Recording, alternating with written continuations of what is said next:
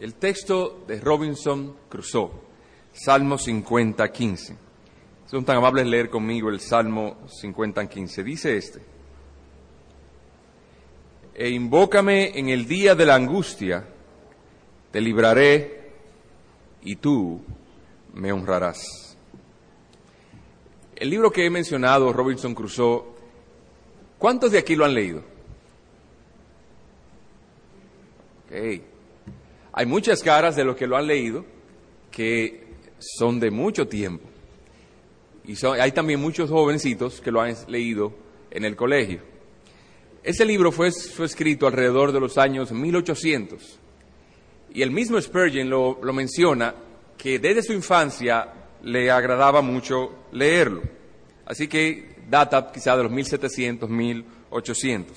Y es en verdad un libro así como instructivo así también es entretenido. Robinson Crusoe y su compañero Viernes, y aunque son realmente personajes ficticios, no, no sucedió en la realidad, este, el autor, Daniel Defoe, lo usó para conectar este texto con el corazón y la vida de muchas personas. Y relata de un náufrago que llegó a una isla desconocida no registrada en los mapas, y estaba allí completamente solo en tierra, en una isla desierta. Y en un momento de gran fiebre, de mucha convulsión y de enfermedad, una fiebre que le consumió por mucho tiempo, he aquí, él comenzó a buscar de Dios. Y allí en, en medio de la isla, él no tiene quien le, quien le atienda, no tiene quien lo ayude. Es un hombre solo, completamente solo, y en verdad digno de gran lástima. Y como marinero, acostumbrado a pecar, proverbial como es los marineros la promiscuidad y el pecado, he aquí, él en su difícil situación comenzó a reflexionar y Dios bendijo esa reflexión. Y Dios lo llevó a encontrar unas Biblias en un baúl del naufragio, las cuales estaban intactas aún después de estar naufragadas en el agua. Y él encontró ese texto, invócame en el día de la angustia. Daniel Defoe, pues por si no lo sabían, Daniel Defoe era un ministro, un pastor cristiano.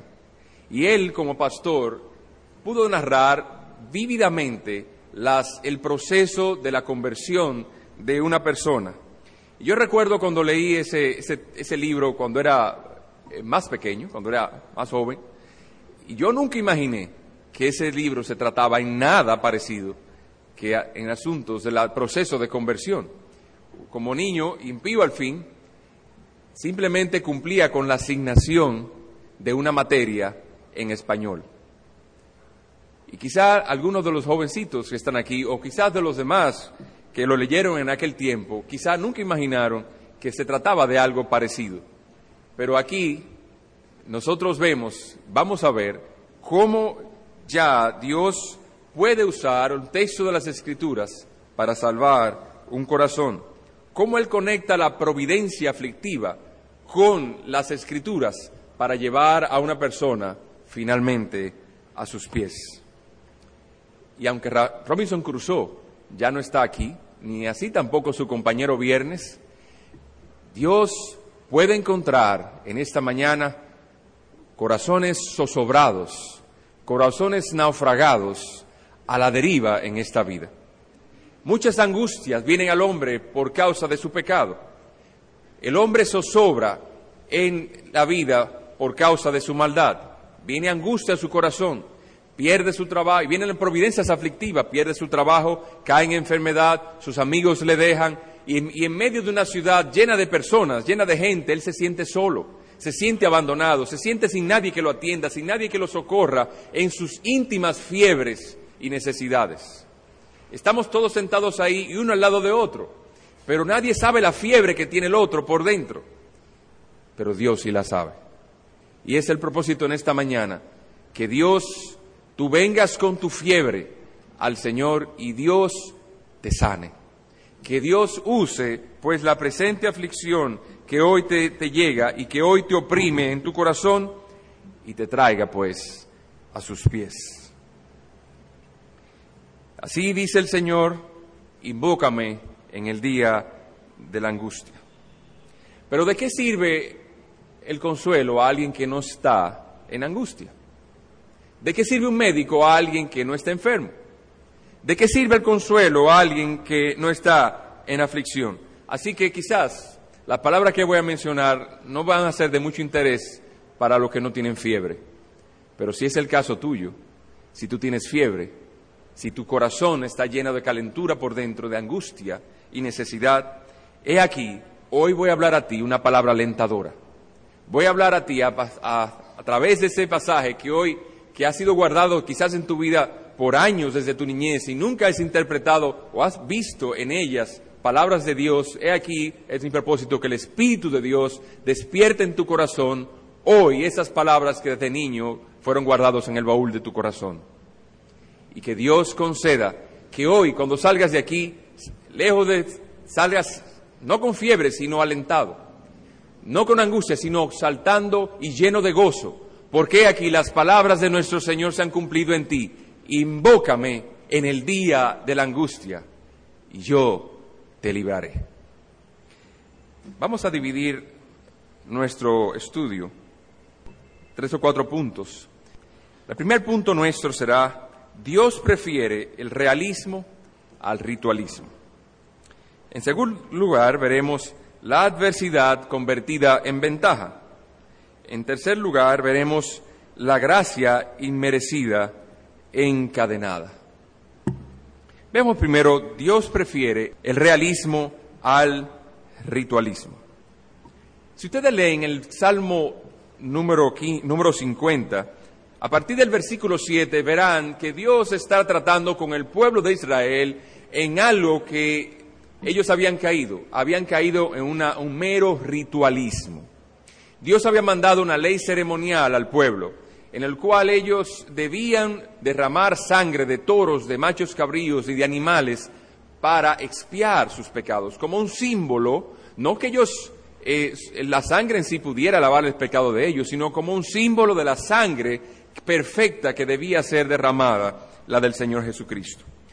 Pero el corazón del hombre es perverso y constantemente nosotros cuando hacemos algo, nos confiamos en esas cosas como un elemento por lo cual Dios no debe aceptar. Y miren el, el versículo 7 del Salmo 50. Oye, pueblo mío, y hablaré. Dios entonces comienza a llamar la atención del pueblo. Oye, pueblo mío, voy a hablarte. Entonces las palabras que Dios va a dirigir a nosotros son de mucha importancia. Él está llamando la atención del pueblo. Dice, escucha Israel y testificaré contra ti.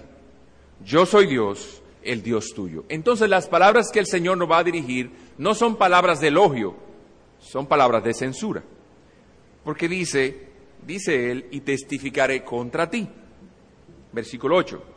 No te reprenderé por tus sacrificios, ni por tus holocaustos que están continuamente delante de mí. No, tomaré de tu casa becerros, ni machos cabríos de tus apriscos.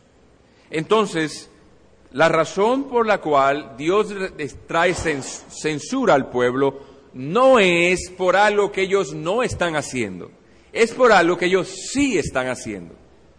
¿Están ellos derramando sangre de machos cabríos conforme a lo que Dios le, había dicho? Sí, ellos lo están haciendo. Pero ¿dónde está entonces el problema con Dios? ¿Por qué la censura de Dios si yo estoy haciendo lo que Él me ha dicho? Sigue diciendo en el versículo número 9. Número 10. Porque mía es toda la bestia del bosque y los millares de animales en los collados. Conozco a todas las aves de los montes y todo lo que se mueve en los campos me pertenece. Si yo tuviera hambre no te lo diría a ti porque mío es el mundo y su plenitud. ¿He de comer yo, de, yo carne de toros o de beber sangre de machos cabríos? Sacrifica a Dios alabanza y paga tus votos al Altísimo. Entonces la adoración del pueblo en el templo se había convertido en un mero acto eh, formalista. Ellos iban, derramaban la sangre y ya. Ellos entonces estaban limpios de todo pecado. No, nada pasaba entonces para ellos en respecto a sus corazones. Ellos pensaban que con simplemente ir a la iglesia y e, e hacer un mero servicio formalista, ellos estarían libres entonces para hacer lo que ellos quisieran. Ellos podían andar en sus lujurias, podían andar en sus pecados, podían andar en, haciéndolo cualquier cosa, maldiciendo eh, e impureza, siempre y cuando ellos fueran entonces al templo. Y Dios le dice, no, te reprenderé por tus obras. Si tú quieres alabarme, entonces sacrifica alabanza. Yo no necesito tu formalidad. Yo no necesito comer carne. Yo no necesito sangre. Entonces nosotros aprendemos una gran lección de ahí.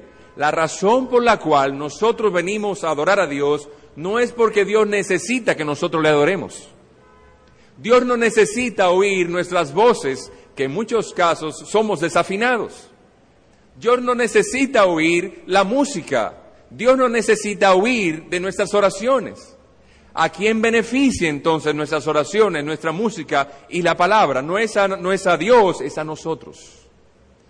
Dios no es beneficiado con eso, es un beneficio para nosotros, pero si aquí hay algo lo cual Dios busca y Dios le agrada, es un corazón que quiera sacrificarle a Él alabanza y pague sus votos al Altísimo. ¿Y qué es sacrificar alabanza? En el Viejo Testamento ellos sacrificaban machos, sacrificaban animales y derramaban sangre para espiar sus pecados. Hoy, en el sacrificio evangélico, Cristo derramó su sangre una vez por sus pecados, así que no es necesario tener aquí un matadero para poder derramar sangre. ¿Dónde entonces está el matadero? En el corazón de cada uno de nosotros. Sacrificar alabanza. Hace un momento nosotros cantábamos. ¿A cuántos de nosotros se nos fue la mente? Al negocio de mañana. ¿A cuántos de nosotros se nos fue la mente a las habichuelas que tengo que poner a mediodía? ¿A cuántos de nosotros se nos fue la mente a que tengo que poner la comida? ¿A cuántos de nosotros se nos fue la mente en el, examen que tengo esta semana? ¿A cuántos de nosotros se nos fue la mente a cualquier otra cosa simplemente divagando en el universo? Nuestros cuerpos estaban aquí, pero nuestros corazones, nuestras mentes andaban divagando. El sacrificio para Dios es este, mantener nuestro corazón en adoración a Dios. El que sacrifica alabanza. Mantener entonces la atención en la adoración a Dios, mantener el corazón en adoración a Dios, es entonces un gran sacrificio. No es algo natural para el ser humano, no es algo normal en nosotros adorar a Dios. No, no es lo natural en nosotros. Lo natural en nosotros es vivir para nosotros mismos, adorarnos a nosotros mismos, bendecirnos a nosotros mismos. O cuando adoramos a Dios, en realidad estamos llenando una, una faceta de nuestro orgullo. Nos sentimos que estamos cantando bien, nos sentimos que entonamos bien, nos sentimos que cualquier otra cosa pero no está, nuestro corazón va lejos de Dios y con nuestros labios entonces queremos honrarle. Dios entonces nos reprende y nos dice, ¿tú quieres sacrificar alabanza? ¿Tú quieres agradarme? Sacrifica entonces alabanza. Así, la alabanza y la oración son preferidas a cualquier otra ofrenda que los judíos pudiesen presentar delante de Dios. ¿Y cuál es la razón de esto? Vamos entonces a desglosarlo un poco más. La oración real es mucho mejor que el mero ritual porque hay un significado en ello y en el ritual no, si la gracia está ausente. Si la gracia está ausente, he aquí el mero ritual no vale de nada. Dios no se agrada en eso. Si me acompañan, por favor, a un texto, Mateo 15, 8. Dice así la escritura. Versículo 7. Hipócritas, bien profetizó de vosotros Isaías cuando dijo, este pueblo de labios me honra, mas su corazón está lejos de mí. Si ustedes, cuando, si ustedes ven y observan o han ido a una catedral papista, ustedes podrán percibir que hay muchas flores. Está muy bien ordenado. Hay un suave aroma de incienso. Hay allí muchos utensilios y ornamentos finos. Podrán observar allí ceremonias que quizá datan de siglos atrás y siguen siendo siempre las mismas. Se conserva la formalidad. Pero, ¿a quién o a cuál corazón cambia eso? ¿Quién es consolado allí? ¿Quién puede decir que el propósito de esas penitencias y procesiones ha traído a su corazón un consuelo permanente? Al Dios glorioso no le interesan las pompas, Dios no le interesan los grandes espectáculos, pero aquel que lo invoca con un corazón afligido, a ese Dios oye. No hay significado para Dios en las ceremonias, pero un corazón que gime, allí hay significado. Allí hay un corazón que Dios busca, un corazón que quiere ser libertado. He aquí Dios está allí con ese corazón angustiado. Cuando el corazón está dispuesto, cuando el corazón le busca, Dios entonces le oye. No es así. Dios está entonces interesado en la realidad más que en la, en la, en la, no está interesado en el ritual, sino en la realidad del corazón. No hay entonces un sentido en la ceremonia pomposa si la gracia de Dios no ha inclinado el corazón a sacrificar alabanza. Y hay más fuerza en un alma gemir, que gime a causa de estar destrozada, que en la mejor música y en el mejor instrumento que pueda elaborar un, tono. De las mejores melodías que podamos cantar con los mejores instrumentos, he aquí, Dios encuentra más sagrado en un alma que está afligida y ora con sinceridad. Hay más música para Dios en un quejido y en, que en un mero sonido, porque en un mero sonido no hay sentido y a Dios no le interesan las cosas que no tienen sentido. ¿De qué valen las notas de la música si nuestros corazones no están sintonizados? ¿Para qué es la música entonces? La música es un instrumento que Dios ha concedido darnos para facilitar nuestro deber, de, nuestro deber de alabanza. Nuestra condición caída es tal que necesitamos ayuda. Necesitamos que Dios sea compasivo con nosotros. Porque Dios no necesita de la música. No, Él no se, no se agrada más en, oh, tu fidelidad, que me deleito en adorarte porque tiene una música más, más clásica, una música más movida. No es esa la razón. Es que Dios ha condescendido en la variedad de las notas con tal de que nuestros corazones sean ayudados y elevados a Él. Y esa es la razón de la alabanza, que nuestro corazón se acerque o sea ayudado a acercarse más a Dios. Entonces Dios prefiere más un corazón sintonizado que le busque que un corazón ritualista. Le voy a leer una porción del libro de Robinson Crusoe. Me disculpa si es un poco larga, pero quisiera notar algunas cosas a ese respecto, de cómo él, Dios continuó en él el, la conversión. Decía Robinson Crusoe, Daniel Defoe en el libro de Robinson Crusoe, él lo tiene a forma de diario. Y en el día 17 de junio del año en que cayó, decía, empleé todo el día en coser la tortuga, dentro de ella había 60 huevos. Vemos ahí entonces un asunto de cosa cotidiana. Día siguiente, versículo día 18. Estuvo lloviendo todo el día, por lo que no pudo salir a cazar, y el agua que caía era muy fría.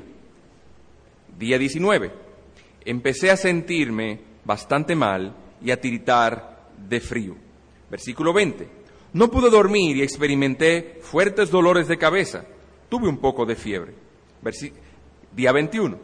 Me sentía muy mal y estaba aterrorizado al verme sin recursos de ningún tipo. Recé a Dios. Y esa es la, la nota que quisiera puntualizar. Él en medio de su fiebre, de verse desprovisto de toda ayuda, él recordó en Dios hay una ayuda. Y él no conocía quién era Dios. Él entonces en su formalidad dice, recé a Dios. ¿Qué es rezar? Rezar es la mera gesticulación de sonidos continuos de una persona. O sea, la persona repite y una otra vez lo que aprendió de memoria. Eso es rezar. Entonces se hizo. Él rezó a Dios. Dice, pero hay algo adicional, cosa que no había hecho desde el día del terremoto. No dice cuándo fue el terremoto, quizás fue cuando fue niño, pero desde que fue niño, él no había vuelto ni siquiera a gesticular cosas como esas, a rezar. Día 22, me sentí un poco mejor, pero tenía un, pero temía aún estar gravemente enfermo. Día 23, de nuevo sentí frío, dolor de cabeza y calentura.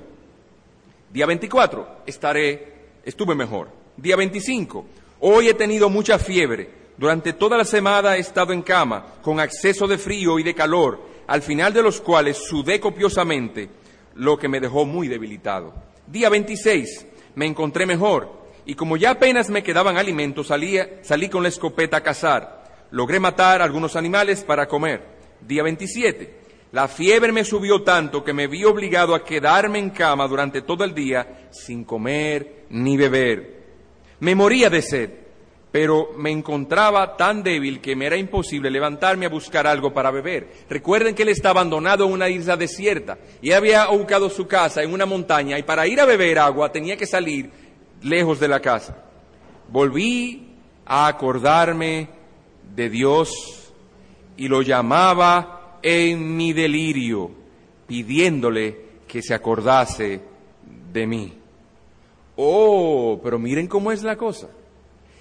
Cuando nosotros buscamos a Dios por formalismo, nuestro, por mera, eh, con un, sin corazón, nosotros podemos tender a repetir lo que decimos. Por eso las, los rezos son tan abundantes, porque el corazón no es necesario que esté ahí. Pero cuando la angustia y la fiebre va subiendo de tono, el clamor del corazón también. Entonces ya él no estaba rezando, él estaba pidiendo pidiendo al Señor. Dice, cuando me desperté me sentía muy aliviado, pero muy débil y con mucha sed. Y era de noche y tuve que esperar la mañana para ir a buscar agua. Y sucedió que tuve un sueño terrible. Me parecía estar sentado en el mismo lugar donde estuve el día del huracán, fuera de la empalizada, y un hombre bajaba hacia mí envuelto en un resplandor tal que apenas podía distinguirlo. Cuando sus pies tocaron tierra, ésta tembló en una manera brutal. Ante su presencia yo me sentía sumamente intimidado. Apenas llegó a tierra, se dirigió a mí, se dirigió a mí con el semblante amenazador y armado con un palo, y me dijo estas palabras, ya que todos tus trabajos no han servido para que te arrepientas, es el momento de que mueras. Entonces levantó el paro para herirme y desperté. Dice él, sé que esto no fue más que un sueño pero lo viví como si hubiera tratado de, algo real. Me es imposible explicar lo que sentí al despertar el sueño. Yo nunca había recibido formación religiosa. Las lecciones de mi padre las había olvidado completamente. Además, no recuerdo haber temido, tenido ni un solo pensamiento para con Dios durante los últimos ocho años. Cierto que cuando llegué a esta playa tuve un sentimiento de reconocimiento y alegría, y di gracias al Señor. No obstante, en realidad no detuve a pensar que mi salvación se debió no a mis fuerzas, sino a que Dios me salvó. Y esa es la situación del hombre de manera natural. El hombre cree que él vive, se sustenta, se alimenta, porque él es hábil, porque él es astuto, porque él es vivo. Y entonces no, no da gracias a Dios.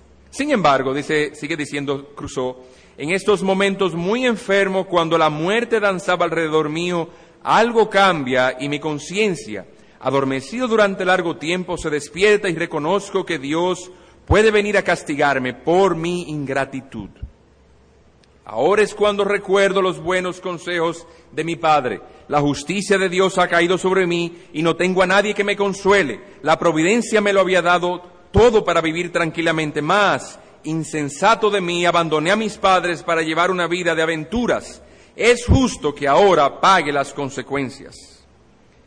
En su momento no quise entrar en la sociedad establecida y ahora que me encuentro en pleno contacto con la naturaleza, tampoco me siento satisfecho. Me puse a rezar torpemente, Señor, ayúdame en estos momentos. He aquí la historia de Robinson Crusoe, clamando a Dios y el proceso de su conversión. Pero a pesar de que la fiebre lo había llevado a un punto de que él estaba entonces cerca, él no había llegado.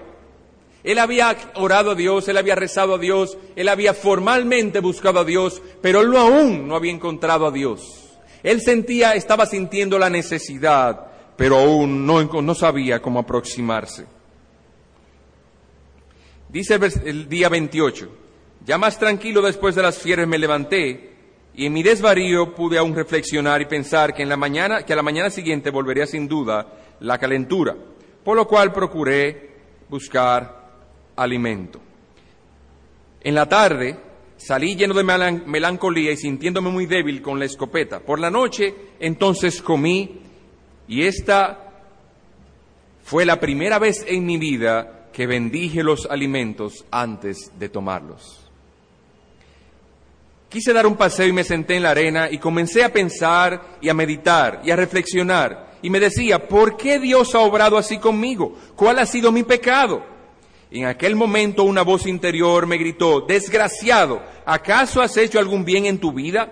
Pregúntate a ti mismo qué has hecho para merecer un castigo. Mis pensamientos se detuvieron sin saber qué contestarme. Me levanté para mi hogar, subí la escalera, entonces recordé que los brasileños usaban ciertas cosas para aliviar sus fiebres. Y fui a un cofre que tenía allí, que salvé del naufragio, y buscando la medicina que iba a buscar, encontré unas Biblias que salvé del naufragio. Tomé una y la abrí, y mientras tomaba un poco de la medicina, encontré al azar este texto. Invócame en el día de la angustia, y yo te libraré. Era ya muy tarde, muy tarde y estaba sumamente caliente. Antes de acostarme, entonces hice algo que nunca había hecho antes. Me arrodillé a los pies de la cama y rogué a Dios que me ayudase.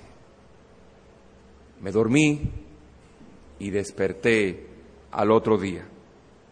Esta mañana cogí la Biblia y comencé a leer de nuevo el, el Nuevo Testamento y me impuso una obligación de leer un capítulo cada mañana al levantarme.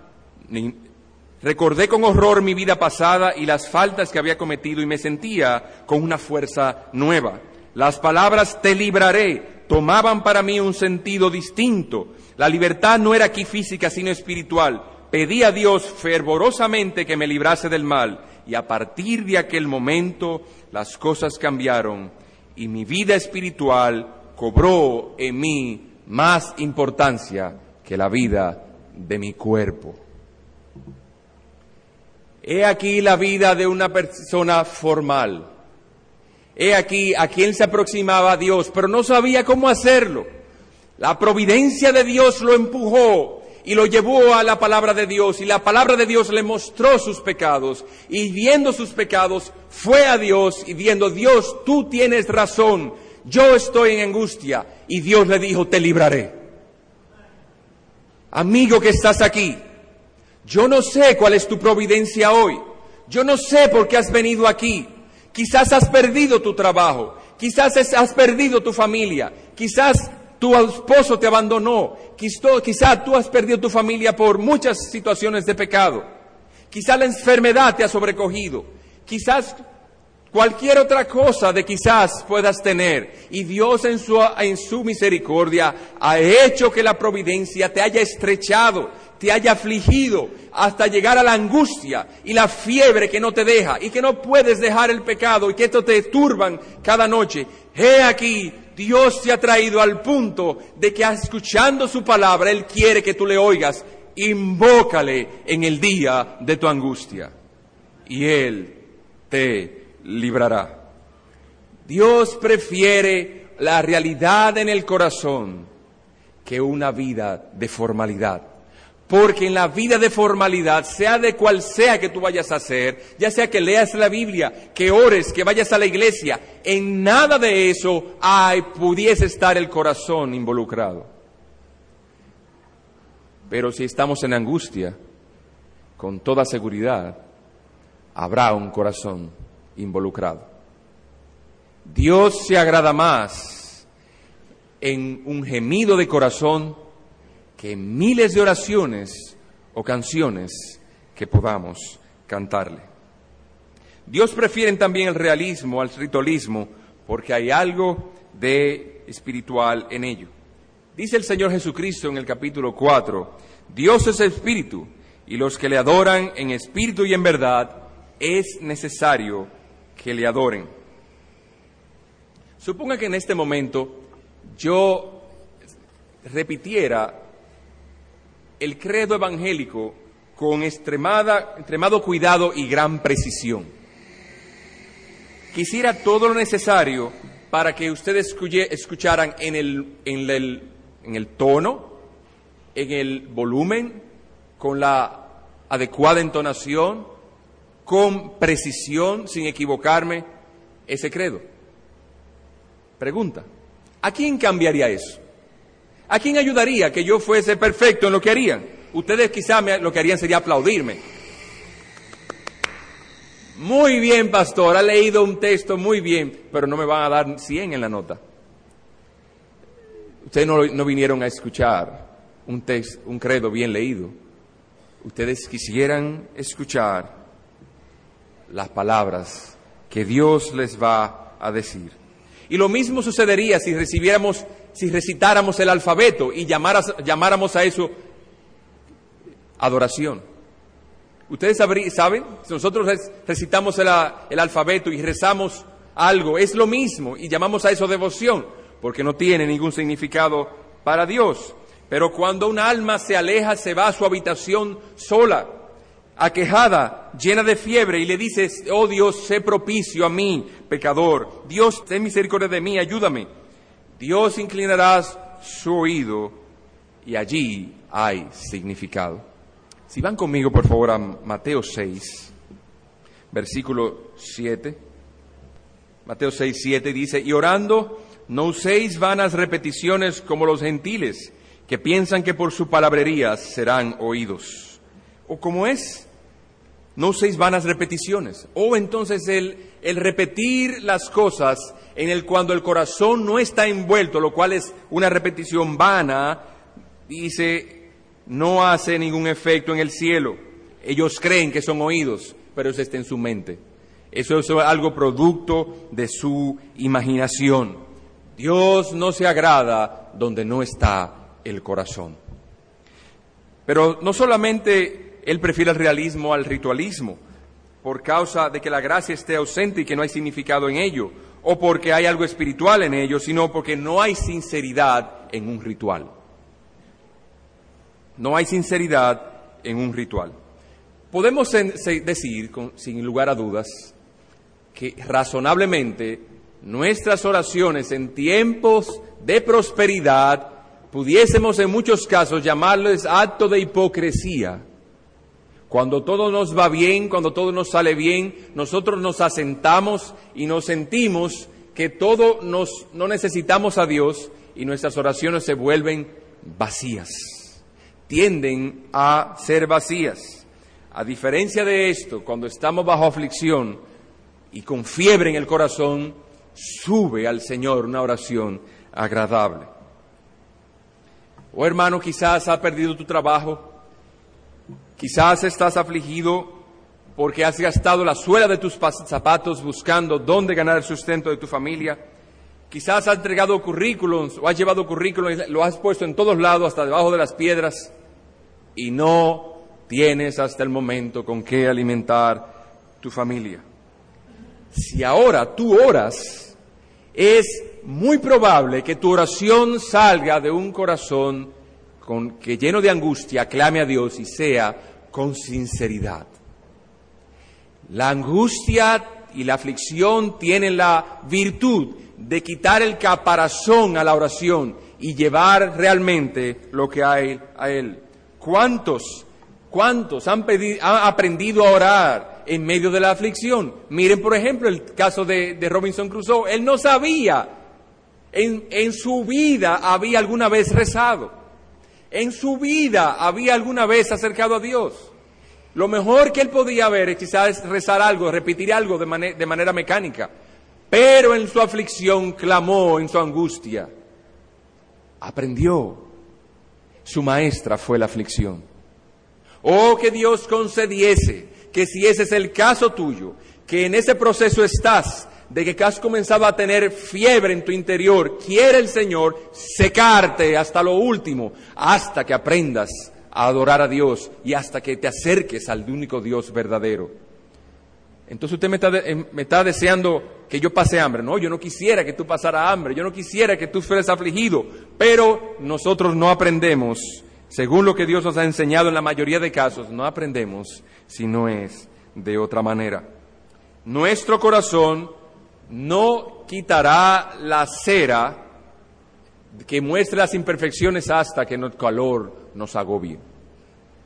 Como en una ocasión dijera el pastor Arocha, la palabra sincero se deriva de una palabra griega que y el contexto del origen de esa palabra es que los que hacían esculturas y las vendían, como no hay cosa que sea bien hecha y perfecta, ellos querían cubrir las ranuras que no querían hacer, las cosas, los talles que no querían dar con cera. Así era como un pañete que le daban a la, a estatua. Pero cuando salían al sol y le daba el calor, toda la cera se derretía y salía lo que había de verdad ahí en esa estatua. Todos los defectos y imperfecciones salían a relucir. Oh amigo, hermano, nosotros cubrimos de cera nuestras oraciones cuando pensamos que no necesitamos a Dios pero en el calor de la aflicción seremos sinceros. Habrá sinceridad en nosotros. Pero recuerda esto, si bien es cierto que podemos estar afligidos y ser sinceros en nuestras oraciones, si no hemos abandonado el pecado, no habrá una genuina sinceridad. El Señor dice en el libro de Proverbios, Aquel que se humilla y se aparta del pecado alcanzará misericordia. Pudiese ser que la, aflicción nos haya estrechado a lo sumo. No debemos a dónde coger y solamente podemos clamar a Dios y ser sinceros en ese clamor, pero no ser un, un, clamor conforme a lo que Él ha escrito. No podemos clamar a Dios y seguir en los pecados. Para ser oídos y ser sinceros y aceptos delante de Dios, Debemos dejar el pecado y clamar a Dios. Pero no solamente porque hay sinceridad, sino porque hay humildad. Podríamos estar en una ceremonia despampanante y muy colorida. Y muchas veces pensar que por eso Dios me va a oír. El orgullo precisamente de los judíos en, en en el Salmo 50 es que ellos pensaban que por los gordos que estaba el, macho cabrío o el toro que iban a matar, ellos decían, ese toro sí está gordo, yo lo he cuidado bien para el Señor. Degollaban el toro y ellos salían campantes, pero seguían en sus pecados. Así nos puede pasar a nosotros. Que el predicador se llene de orgullo diciendo, qué bien estoy predicando que el que está oyendo la predicación o alabando a Dios dice que bien estoy cantando. Que los músicos digan que bien estoy tocando. El, si no hay orgullo en el corazón, si hay orgullo en el corazón, Dios no lo oirá. Dios no oye a un corazón orgulloso, sino que lo aborrece. Pero al corazón contrito y humillado no despreciará Dios.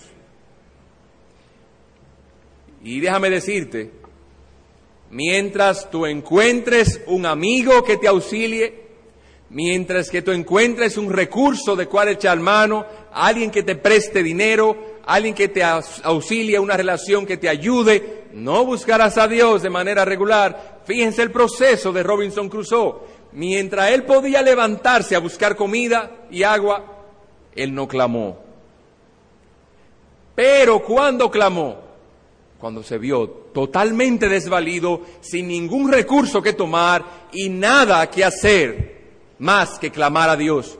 Amigo que estás aquí, vas a buscar a Dios cuando, cuando estés desprovisto de toda ayuda. Por eso te digo, ojalá Dios te seque. Bendita la providencia que te ha estrechado tanto, que te ha traído a escuchar la palabra de Dios, porque ese es el objetivo de Dios, salvarte.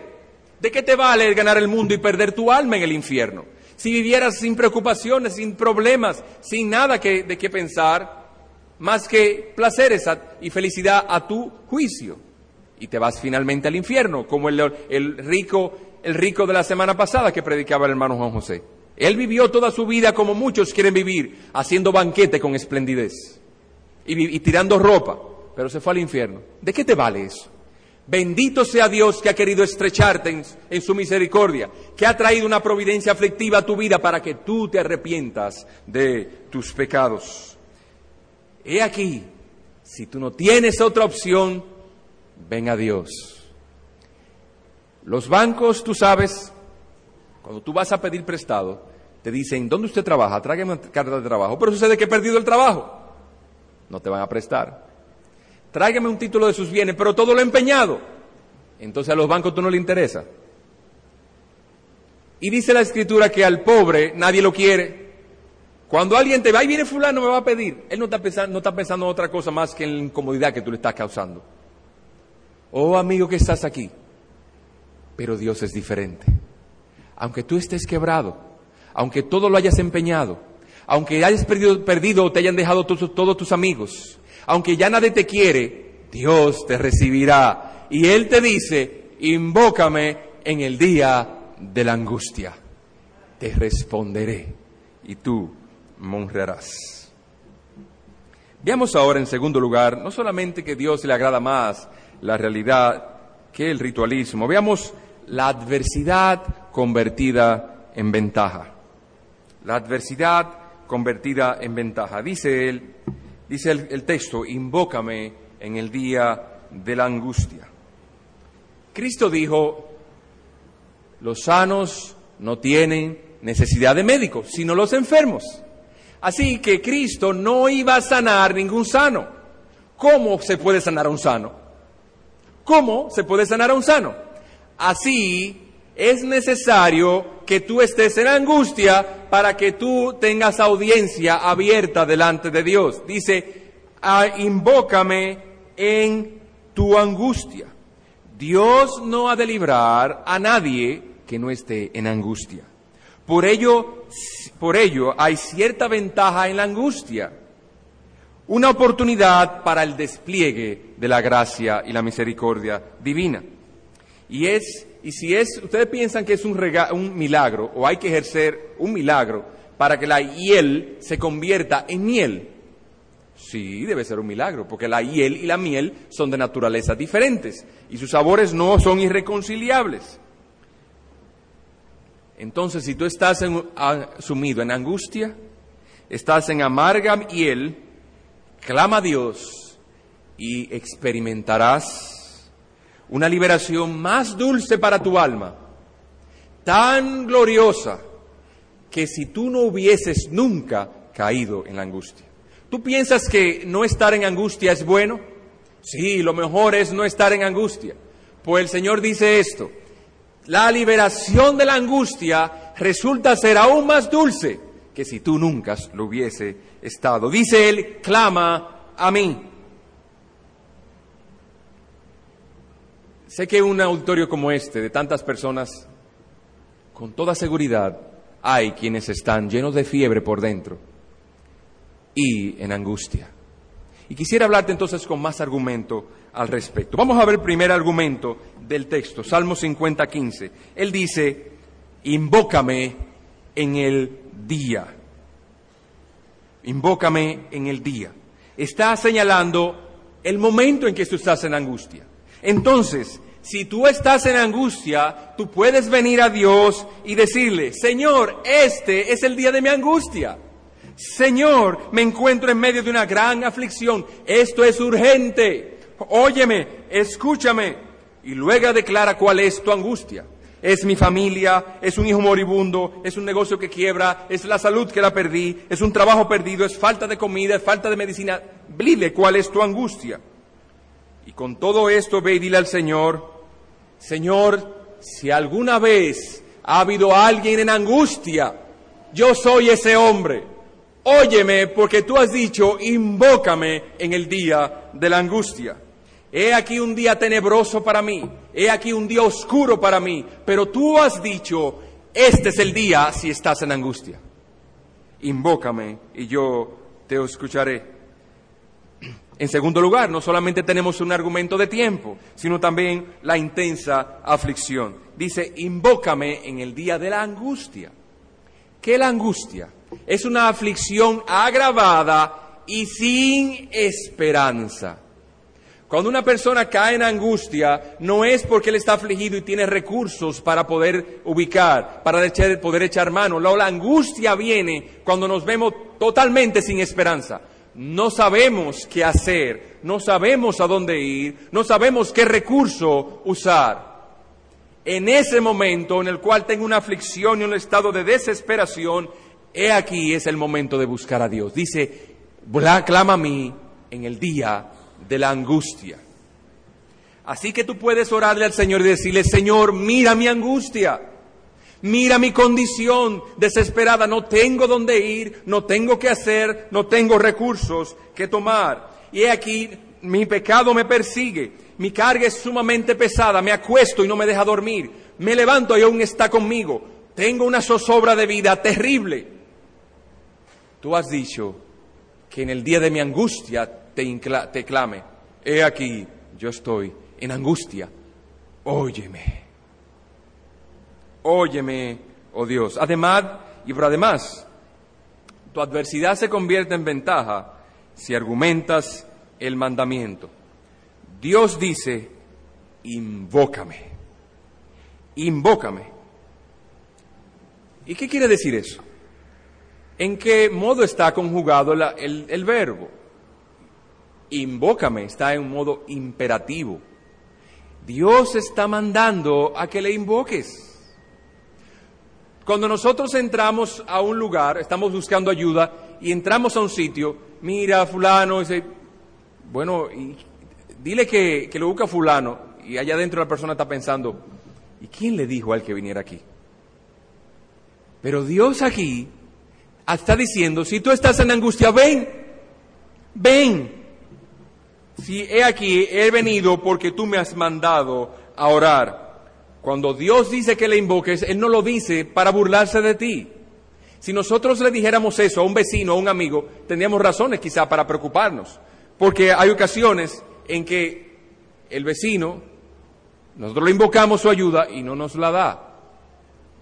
Porque no nos ha, dicho que, le, que ayuda, pero Dios ha dicho, búscame, invócame Vayan conmigo a Mateo 7, 7, por favor, hasta el versículo 11. Dice así, pedid y se os dará, buscad y hallaréis, llamad y se os abrirá.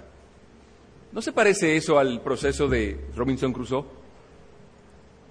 Él pidió y fue como aumentando de tono su petición. Al principio pidió, después buscó, luego llamó en voz alta, Dios de los cielos, óyeme.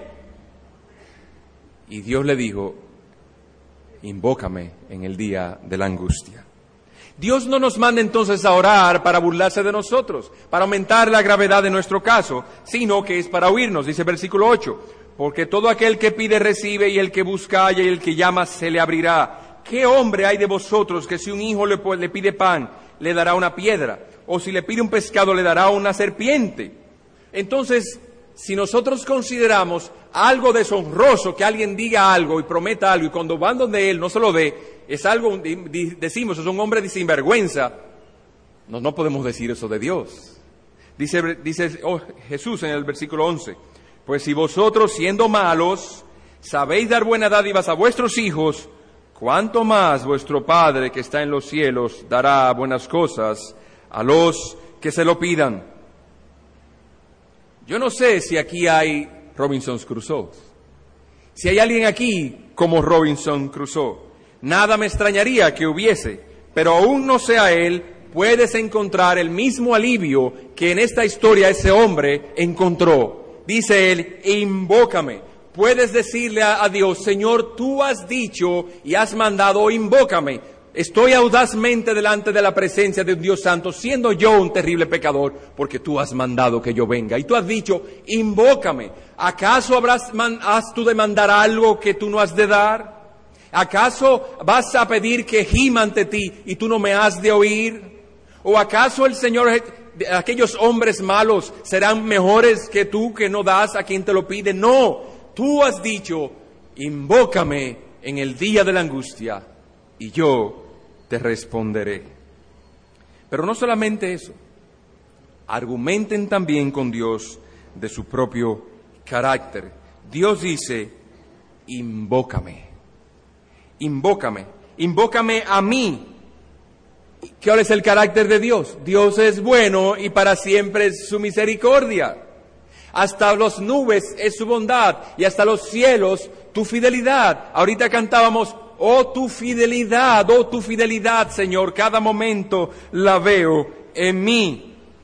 Y como decía, si mi vecino yo le pediría algo, yo podría estar inquieto porque él quizás no pueda dármelo o no quiera dármelo o quizás después se vuelva mi enemigo. Pero Dios no es así. Su carácter es bueno, su carácter es misericordioso, tardo para el aire y grande misericordia y verdad. Así que dile pues al Señor, oh Dios, por tu verdad, por tu fidelidad, por tu bondad, por tu inmutabilidad y por tu amor, oh Dios, escúchame la oración. Dile, tú has dicho, invócame, y tú has ordenado esto, y tu carácter es bueno. Si tú lo ordenas es porque tú quieres darlo. Oh, mira, yo estoy en angustia. Estoy en una aflicción desesperada. O estoy en el día de la angustia. Estoy delante del Dios del carácter bondadoso. He aquí, Señor, espero en tu misericordia.